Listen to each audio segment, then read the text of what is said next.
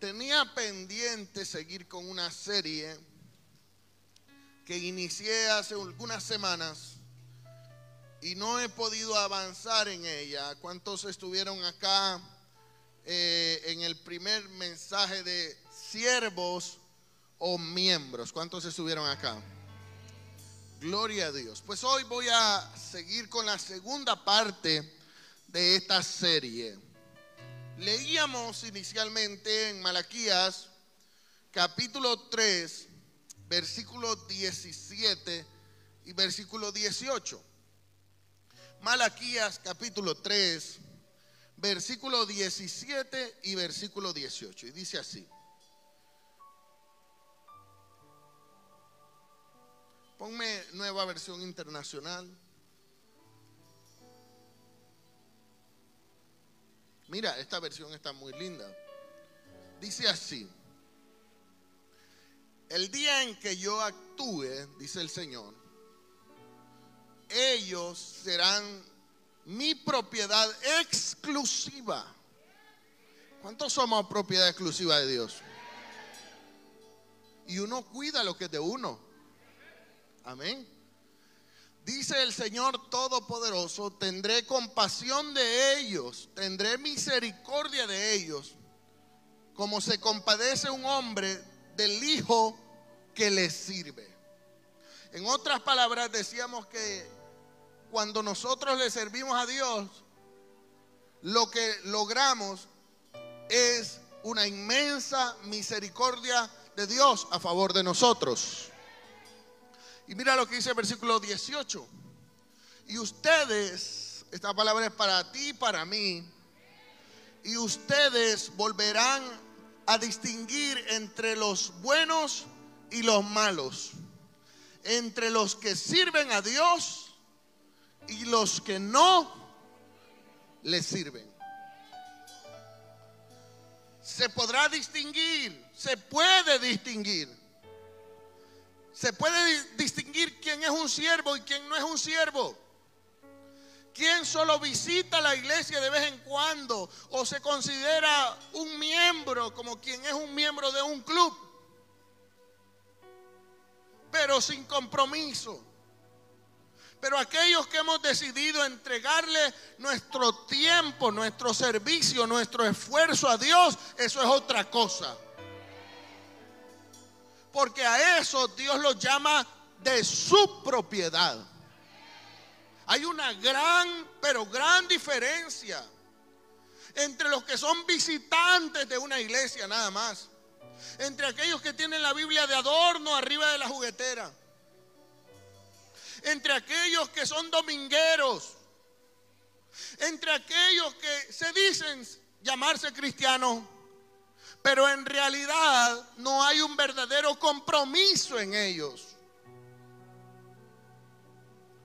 Y aquellos que sí están comprometidos, aquellos que, que, suspiran, que respiran,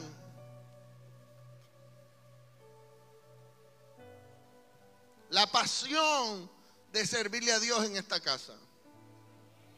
Decíamos que un siervo es una persona enteramente sometida o entregada al servicio de otro. Para yo llamarme siervo, yo tengo que estar sometido primero a la autoridad de Dios y después a, a mis autoridades espirituales que Dios ha puesto en esta casa. No puedo yo llamarme un siervo si soy rebelde. No puedo yo llamarme un siervo si no estoy bajo autoridad. Porque hay gente que no le gusta estar bajo autoridad. Porque no son humildes. Porque son rebeldes. Porque tienen un espíritu jezabélico satánico. Que no les permite estar bajo autoridad. Si no estás bajo autoridad ni tan siquiera de tus padres en tu casa, ¿cómo lo vas a estar en tu iglesia? El siervo es el que se somete. El siervo es el que se preocupa y cumple los intereses de otro. En este caso, nosotros estamos aquí para cumplir los propósitos de aquel que nos llamó. De aquel que nos ha amado, de aquel que dio su vida por nosotros. Estamos aquí para cumplir y no solo para cumplir, sino para preocuparnos. Usted sabe lo que significa preocuparse por cumplir el propósito, la obra de Dios. Yo me, yo me preocupo de ver una silla vacía yo me preocupo de ver que hay gente allá afuera que necesita de Dios y soy yo el llamado para servirle a Dios invitando a otro. Eso es servirle a Dios. Que haya en nosotros una preocupación, una carga de parte de Dios para decir, no, yo tengo que ser un, un evangelista, llevar la palabra de Dios predicar el Evangelio, ser ejemplo a los demás, dar testimonio de que sí soy un verdadero cristiano. Debe haber una preocupación en nosotros. ¿De qué dice la gente de ti? Muchas veces ocupamos aquella frase de que, no, si uno no es monedita de oro, pero con eso tú quieres tapar tu mala conducta. Con eso tú quieres tapar tu, mala, tu mal testimonio, tus malas palabras, tus picardías. No sé si alguien me está entendiendo. Debe de haber una preocupación en nosotros. Que la gente diga, esa gente de la frater son diferentes. Esa gente que se congrega ahí en la Centroamérica, esa gente son únicos. Esa gente sí ama a Dios de verdad. Esa gente le sirve a Dios con pasión. Esa gente da amor así como Dios les da amor a ellos.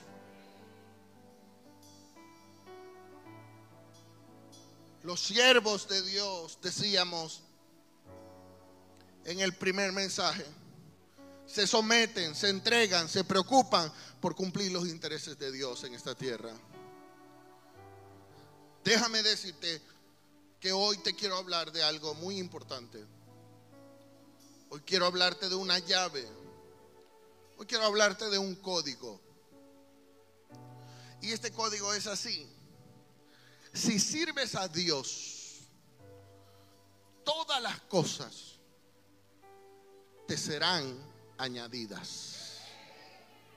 Gracias por aquellos que se emocionan por esta palabra si sirves a Dios, todas las cosas, todas, cuando la Biblia dice todas son todas, no se escapa nada.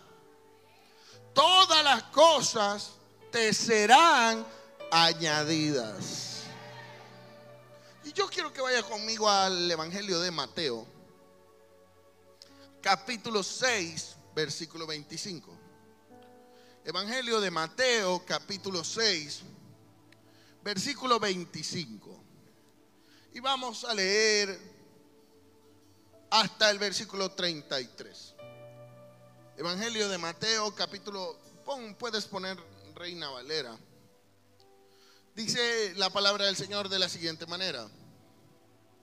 Por tanto os digo, no os afanéis por vuestra vida, dice el Señor. ¿Qué habéis de comer? ¿O qué habéis de beber? Ni por vuestro cuerpo, ¿qué habéis de vestir? ¿No es la vida más que el alimento y el cuerpo más que el vestido? Mirad las aves del cielo, que no siembran. Esta, era, esta es palabra de Jesús Mirad las aves del cielo que no siembran, ni cosechan, ni recogen en graneros. Y vuestro Padre Celestial las alimenta. ¿Acaso no sois vosotros mucho más que ellas?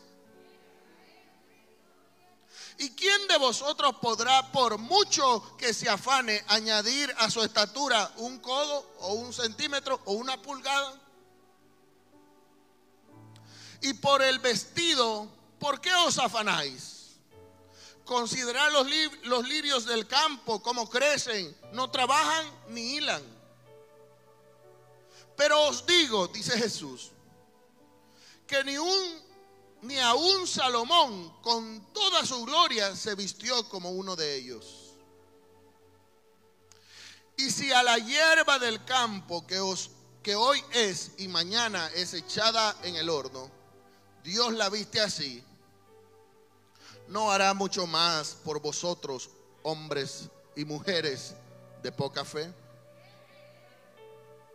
Por tanto, no os afanéis diciendo, ¿qué comeremos? ¿O qué beberemos? ¿O qué vestiremos? Porque los gentiles buscan todas estas cosas. Mas vuestro Padre, y esto es lo que más me encanta, mas vuestro Padre celestial sabe que tenéis necesidad de todas estas cosas. Y dice el versículo 33, y yo quiero que usted lo subraye. Mas buscad primeramente el reino de Dios y su justicia. Y todas estas cosas. ¿De qué cosas estaba hablando Jesús? Pero Jesús estaba hablando de vestir, de comer, de beber. Ahora Jesús dice, si ustedes buscan primeramente el reino de Dios y su justicia, todas estas cosas os serán añadidas. Alguien puede decir, gloria a Dios, gloria a Dios, gloria a Dios por sus promesas. Servir a Dios es un código de prosperidad. Buscar a Dios es la actividad más productiva para nosotros.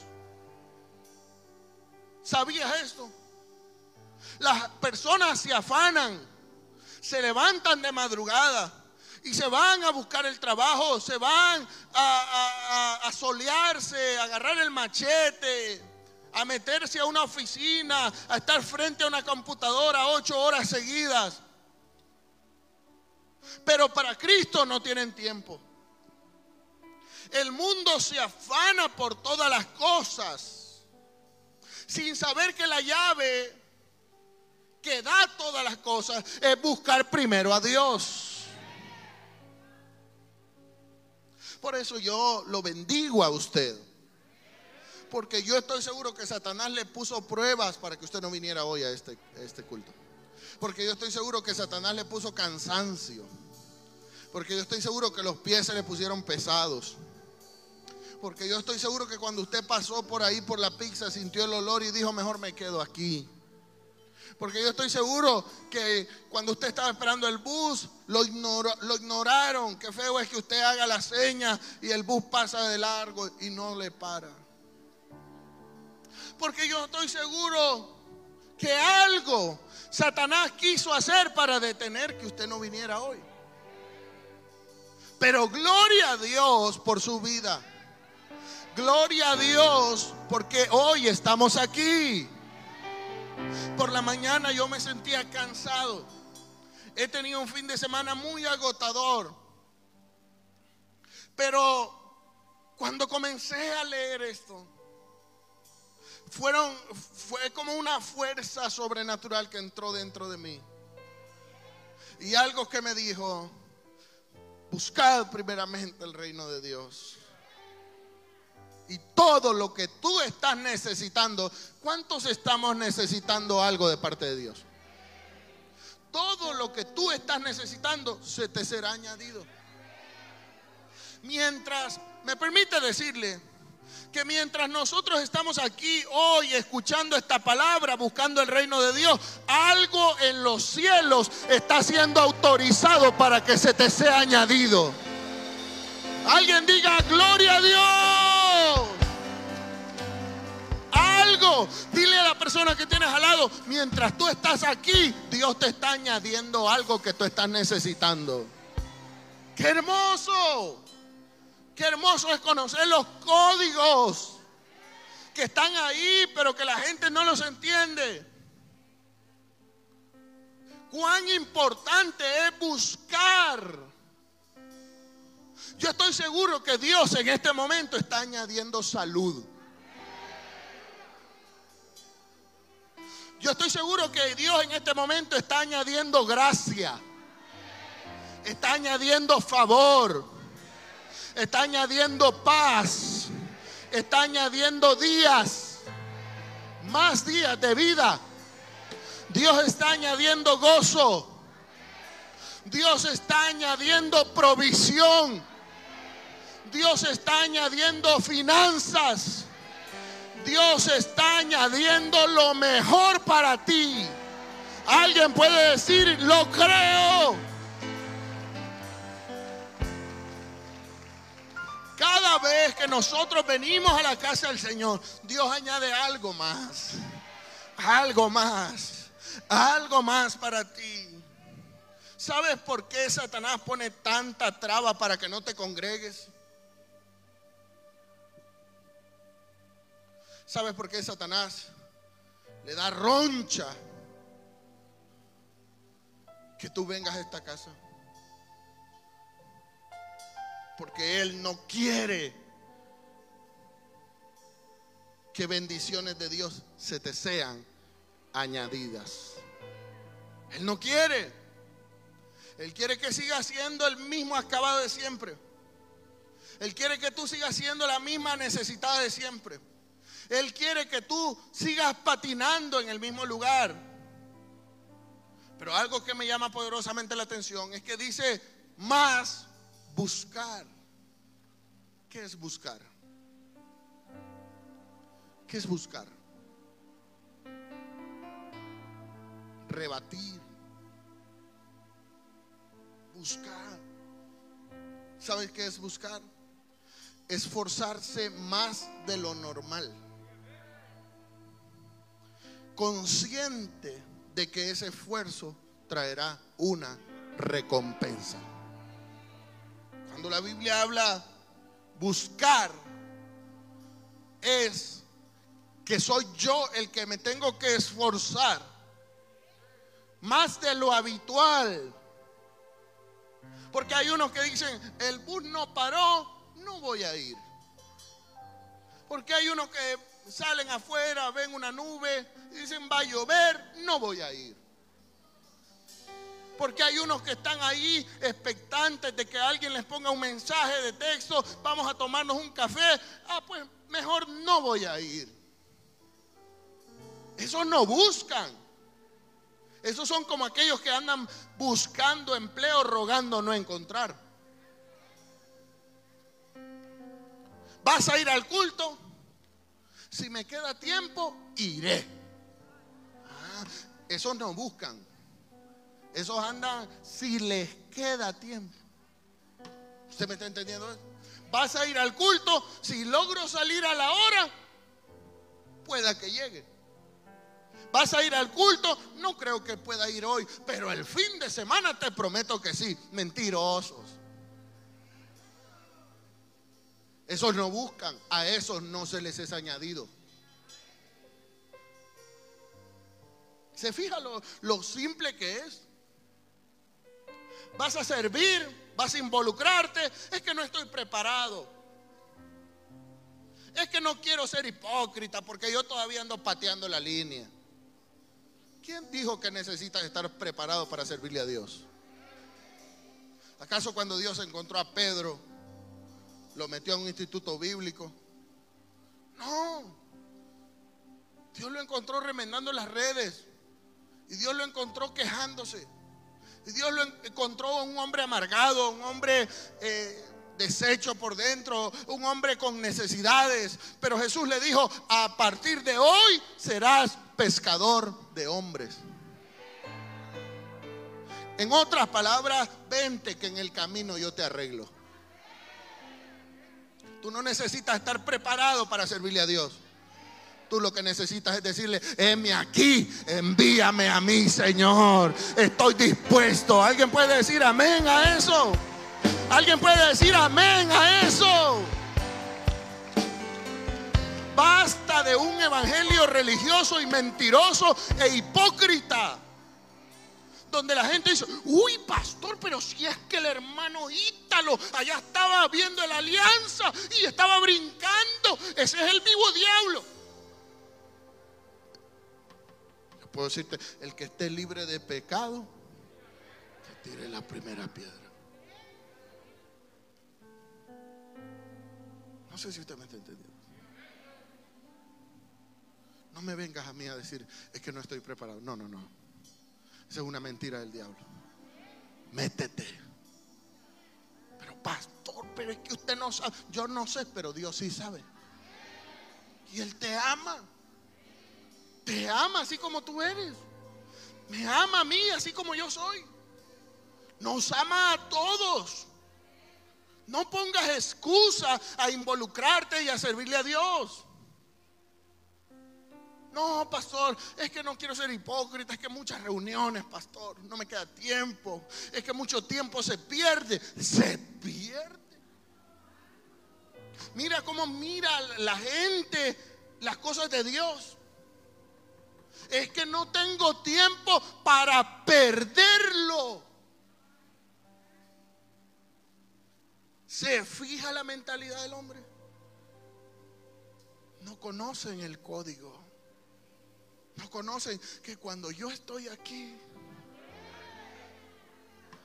que cuando yo estoy aquí y busco y hago el esfuerzo y desde temprano hago todo, tengo que organizar todo para venir temprano. ¿Ah? Eso Dios lo mira y Dios dice, caramba, mi hijo, mi hija me agradan porque ellas pueden faltar a cualquier cosa menos a la casa de Dios. Por lo tanto, se te será añadido. ¿Alguien puede decir amén? Se te será añadido. Más buscad. Quiere decir, esfuérzate. Muchas veces no vas a tener ganas. Muchas veces se te van a presentar trabas. Muchas veces, usted sabe cuántas veces mi esposa me dijo, no tengo que ponerme. Los esposos que están aquí me van a entender. No tengo que ponerme. Hermano, si tiene 50 pares de zapatos, 500 vestidos.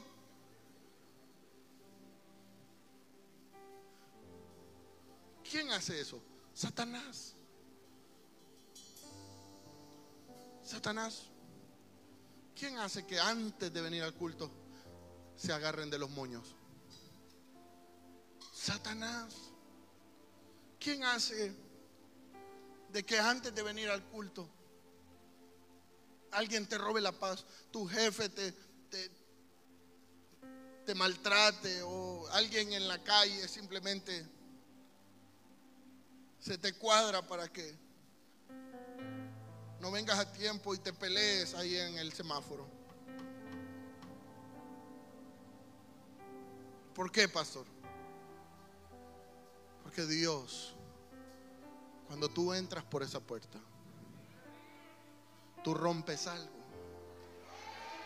Se rompe algo. Se rompe.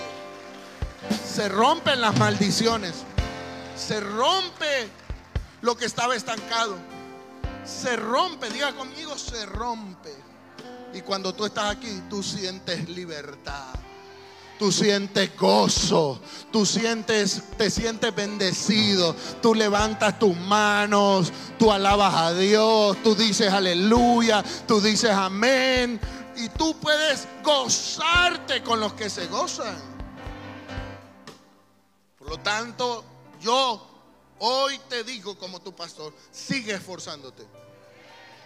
Sigue sacrificándote. Yo sé que muchos de ustedes se sacrifican. Yo sé que muchos de ustedes apenas andan con el, con el pasaje del bus, apenas. Ese es un sacrificio, pero Dios lo está viendo y Dios te está añadiendo una bendición perpetua. Alguien diga, gloria a Dios.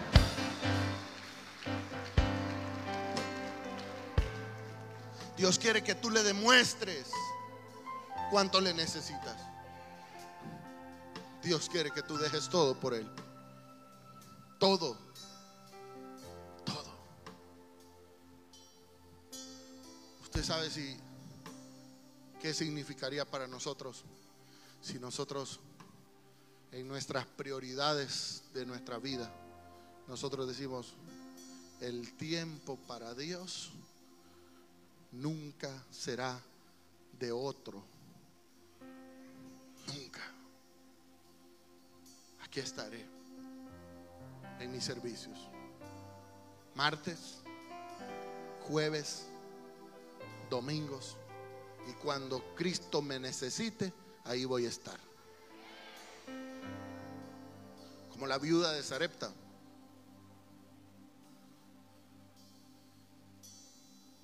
Cuando el profeta llegó, se encontró con un cuadro terrible la viuda era lo último que tenía. Lo último. Muchas veces tú dirás, pastor, pero es el, único tiempo que me queda para descansar. ¿Qué descansar, hermano? Cuando te mueras vas a descansar en la caja.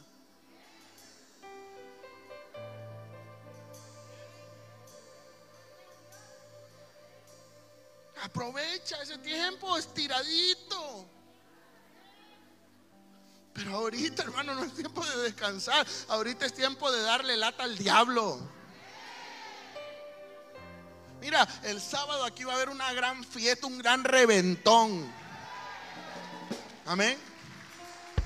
Cuando yo le digo, véngase con sus mejores galas, pero le doy un consejo, véngase en tenis.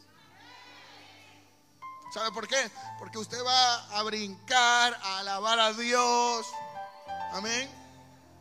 Hermano, este no es tiempo de, ay, pastor, es que apenas, mucha gente me ha dicho así a mí. Voy a ver, pastor, porque viera que el domingo es el único día que yo descanso. ¿Y para qué anda afanada la gente todos los días? Para buscar las cosas que vestir, que comer, donde vivir. Y ese es el afán de ellos y viven matándose y matándose y matándose y no tienen tiempo para Dios. Yo te aseguro que a ti no te falta alimento en tu mesa. Yo te aseguro que Dios siempre te provee para vestir. Yo te aseguro que el ángel de Jehová te guarda. Yo te aseguro que todas las cosas que tú necesitas, Dios las añade. Alguien puede confirmar esta palabra y decir, es cierto, pastor, así es Dios en mi vida. Has estado cargado. Has estado cansado. Trabajando duro. Esforzándote de sol a sol. Esforzándote, esforzándote. El Evangelio de Mateo dice, venid a mí. Venid a mí. Todos los que estáis trabajados y cargados y yo os haré descansar. Qué lindo es. Yo no sé si usted ha notado eso, que muchas veces, muchos días, usted viene a la casa del Señor. Y por supuesto que su cuerpo viene cansado, viene cargado con preocupaciones, con estrés, con ansiedad, con dificultades. Pero no le ha pasado que cuando usted está aquí, todo eso se va. Hermano, y usted es una pluma, hermano, usted es una pluma. Puede pesar 300 libras, pero usted se siente como una pluma. Porque la Biblia dice, yo os haré descansar. Descansa en la presencia del Señor.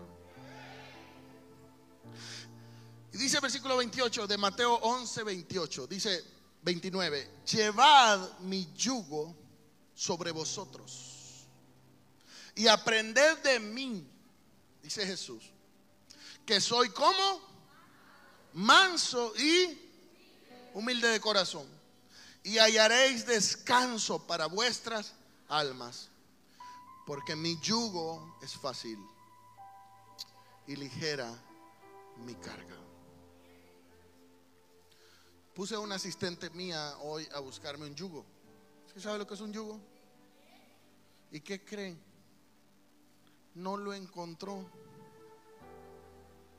No lo encontró. Tal vez los muchachos de de media pueden buscar un yugo de bueyes de madera y ponerlo en la pantalla. Pero para más o menos hacerle algo, una demostración de algo, yo voy a pedir a Josué, que es mi asistente, que me traiga una vara que yo tengo ahí.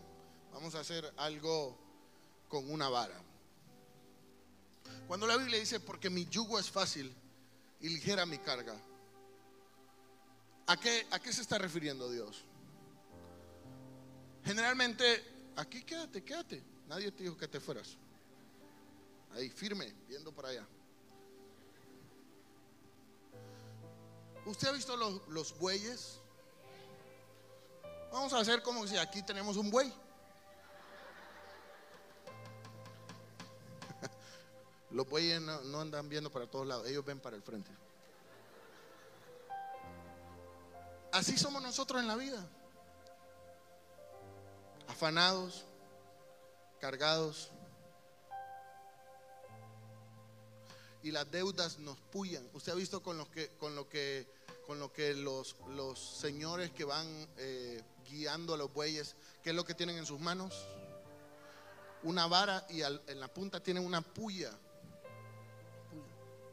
Y para que el buey camine hacia donde ellos quieren y al ritmo que ellos quieren, porque así es la gente en este mundo. Camina, caminamos al ritmo que nuestros jefes quieren que caminemos. Caminamos al ritmo que el banco quiere que caminemos. Caminamos al ritmo de los demás. Somos esclavos y, y somos pullados todos los días hay un aguijón, hay una puya ahí puyándonos. Hay que pagar la luz, hay que pagar el agua, hay que pagar el celular, la escuela de los niños, las tareas de los niños, la tarea grupal, la tarea de los padres. Porque ahora, hermano, todos le dejan tareas a uno. ¿Sí o no? Ahora no solo le dejan tareas a los niños, hoy le dejan tareas a los papás reprenda al diablo. basta, nosotros ya hicimos el colegio. que tienen en contra de nosotros? ¿No es cierto? Todo es una puya. Papi, los tenis. Mami, yo quiero ir al McDonald's. Yo quiero Chick-fil-A. Ah, no, aquí no hay Chick-fil-A. Yo quiero Burger King pizza, campero. ¿Y qué siente usted? Una puya. Ah, una puya, hermano. Así somos como güeyes. Así es, así la gente. Y tienen un yugo sobre sus hombros. Todos los días ese yugo está ahí. Esa carga está ahí hay que pagar, hay que trabajar, hay que cumplir para que no me metan en dicón. Hay que, hay que, hay que guerrear. Y yo doy gloria a Dios porque somos salvadoreños. Y los salvadoreños no le arrugamos la cara a nada, hermano. No somos haraganes. Somos trabajadores. Pero con mucha carga mucha carga. Y muchas veces esta carga te cansa. Y muchas veces la carga te tira al piso. Ya no aguantas más. Las fuerzas se van. Ya no quieres seguir. ¿Cuánto más? Ya no tienes fuerza para congregarte, para servir. Y ahí estás tú, cargado. Pero mira lo que dice la Biblia y lo que más me encanta. Yo reprendo a este demonio que me ha llamado como mil veces. Estoy predicando. Dice la Biblia, venid a mí, más buscad. Venid a mí, todos los que estéis trabajados y cansados. Y yo os haré descansar. ¿Cómo hace el Señor para que nosotros descansemos? ¿Cómo hace el Señor para que nosotros descansemos? Cuando el Señor dice, llevad mi yugo sobre vosotros, ¿a qué yugo se está refiriendo el Señor? Al yugo del servicio. Hay un yugo terrenal, que es la carga que tú tienes sobre tus hombros. Pero hay otro yugo que la gente le huye a ese yugo. ¿Qué yugo es, pastor? El yugo de servirle a Dios. ¿Qué yugo tú prefieres? ¿Quieres seguir burreando y no darle tiempo a Dios? ¿O quieres tomar el yugo? Y la Biblia dice, llevad mi yugo sobre vosotros y aprender de mí que soy manso y humilde de corazón.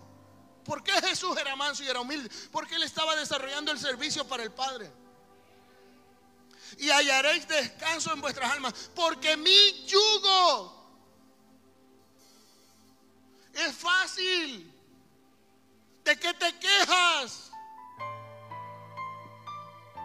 ¿De qué te quejas, Ramón? ¿De qué te quejas? Solo de mundano caminan ustedes. ¿De qué te quejas? Ay, es que solo a mí me ponen. ¿En serio? ¿En serio te quejas que solo a ti te toca servir? ¿Tú te imaginas lo que Dios siente cuando escucha esas frases? ¿Tú sabes lo que Dios siente cuando dejas tirado tu ministerio? ¿Tú sabes lo que Dios siente cuando tienes que hasta pelear con tus líderes para que mejor casi ni te pongan? ¿No entiendes? No sabes lo que estás desperdiciando. No sabes lo que estás menospreciando. Tú no le sirves al pastor. Tú no le sirves a tu líder. Tú le sirves a Dios. Al que mejor paga. Al que te da el aire que respiras. Al que ha detenido a los ladrones muchas veces cuando han ido a asaltarte. Y el ángel de Jehová te ha guardado. Y no has necesitado un carro blindado. No has necesitado vigilantes.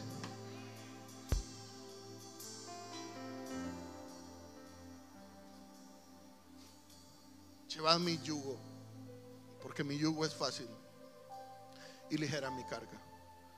¿Sabes qué hace el Señor cuando te ve así? Cargado, cansado pero aún cansado y cargado, tú vienes a la casa del Señor y tú le sirves. ¿Sabes qué el Señor hace? Él se pone a tu lado. Y Él toma tu carga. La carga que antes tú tenías, ya no la tienes más. Ya no la tienes más. Porque el Señor es alto.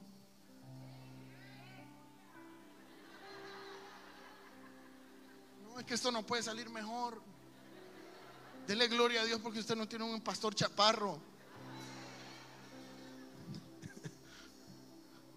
Porque el Señor es alto y sublime, dice la palabra. qué pasa cuando el Señor toma el yugo contigo? ¿Ah? Todo el peso está sobre Él. Y entonces la carga se vuelve ligera.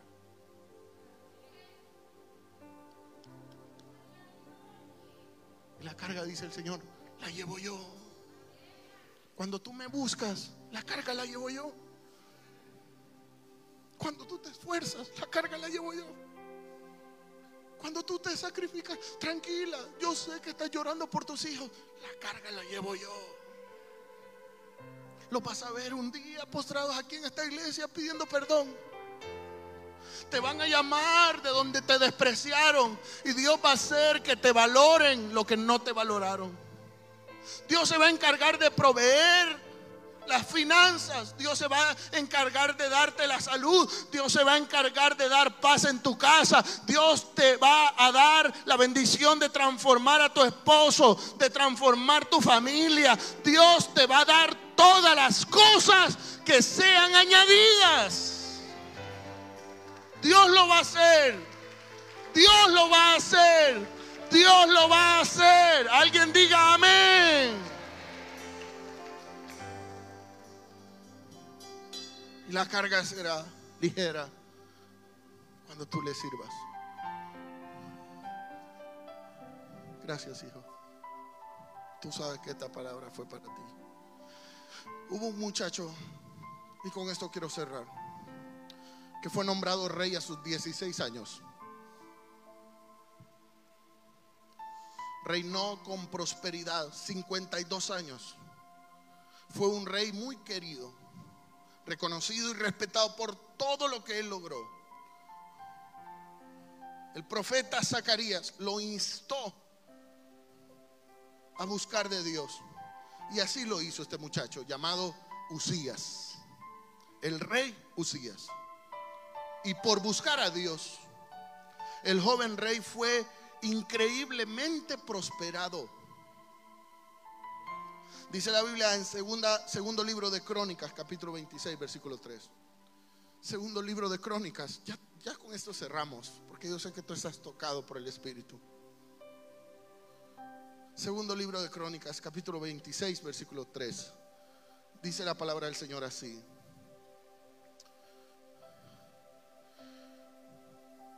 De 16 años era Usías cuando comenzó a reinar y 52 años reinó en Jerusalén. El nombre de su madre fue Jecolías de Jerusalén. Versículo siguiente. Y esto es lo que más me encanta. Dice, e hizo Usías lo recto ante los ojos de Jehová, conforme a todas las cosas que había hecho Ana, Amasías, su padre. Y dice versículo 5, yo creo que tú lo subrayes. Y persistió en qué? Y persistió en qué? Que es persistir. Perseverar, persiste. te cae mal la hermanita, déjala, persiste. Ay, es que, es que no me toman en cuenta, es que no es en tu tiempo, es en el tiempo de Dios.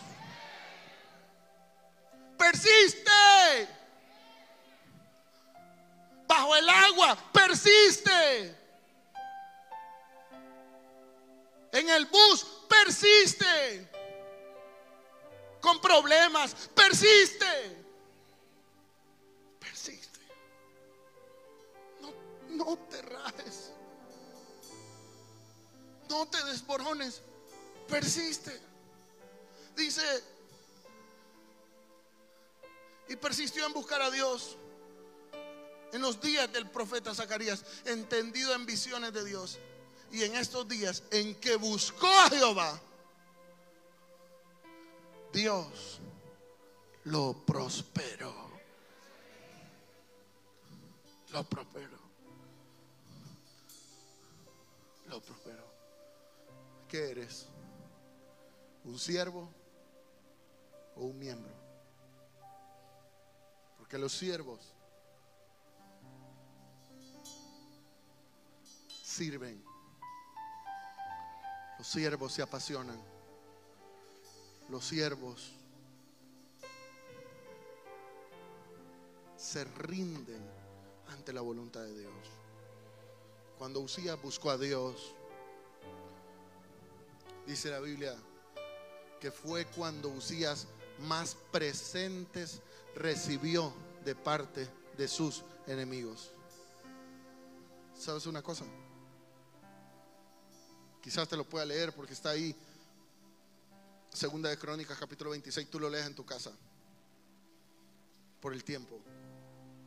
Pero ¿sabes qué dice? Que Usías recibía obsequios, regalos de los otros reinos por cuanto él buscaba a Dios. ¿Sabes una cosa? Alguien tocará tu puerta esta semana. Gracias por los tres que creen esa palabra profética. ¿Sabes una cosa? Alguien, alguien Dios tocará para que se te sea dado lo que tú necesitas. Pero ¿sabes qué otra cosa más pasó con Usías? También cuando Usías buscaba a Dios, Dios le permitió edificar torres en el desierto. Wow. Torres en el desierto. ¿Qué significa eso, pastor? ¿Qué crece en el desierto? ¿Qué se puede hacer en el desierto? Nada. ¿Qué quiere decir eso, pastor? Que donde a otros les sea imposible crecer, tú crecerás. Que allá afuera puede parecer un desierto, pero a ti te irá bien. Tú vas a crecer donde otros no crecen. Alguien puede decir amén.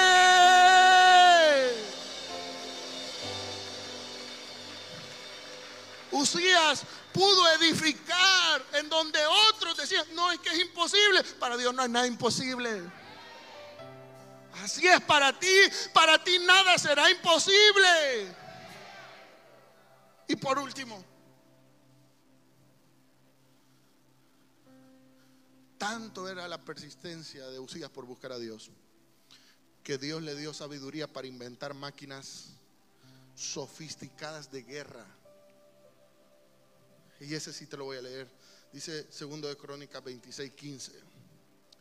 E hizo en Jerusalén Usías máquinas inventadas por ingenieros para que estuviesen en las torres o en los baluartes, para arrojar saetas y grandes piedras. Mira esto, para arrojar saetas y su fama se extendió lejos porque fue ayudado maravillosamente hasta hacerse muy fuerte. ¿Qué significa eso, pastor? Sabiduría. Dice que pudo crear con ingenieros máquinas muy sofisticadas de guerra. ¿Sabes que hay gente que se va a quedar asustada de lo que Dios te va a revelar a ti? Y la gente va a decir, pero ese ni estudiado es, ¿de dónde ha sacado tanta?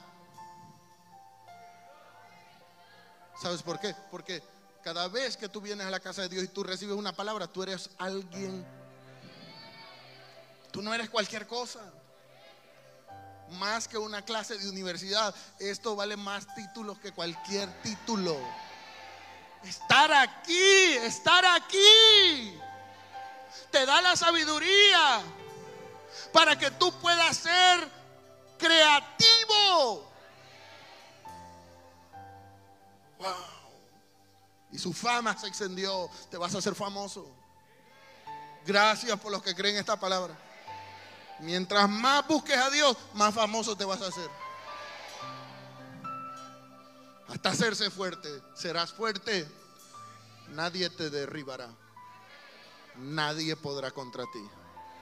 Porque Dios está con los que le sirven. Dale un fuerte aplauso al Señor esta noche. Ponte de pie y alaba a Dios. Ponte de pie, levanta tus manos al cielo.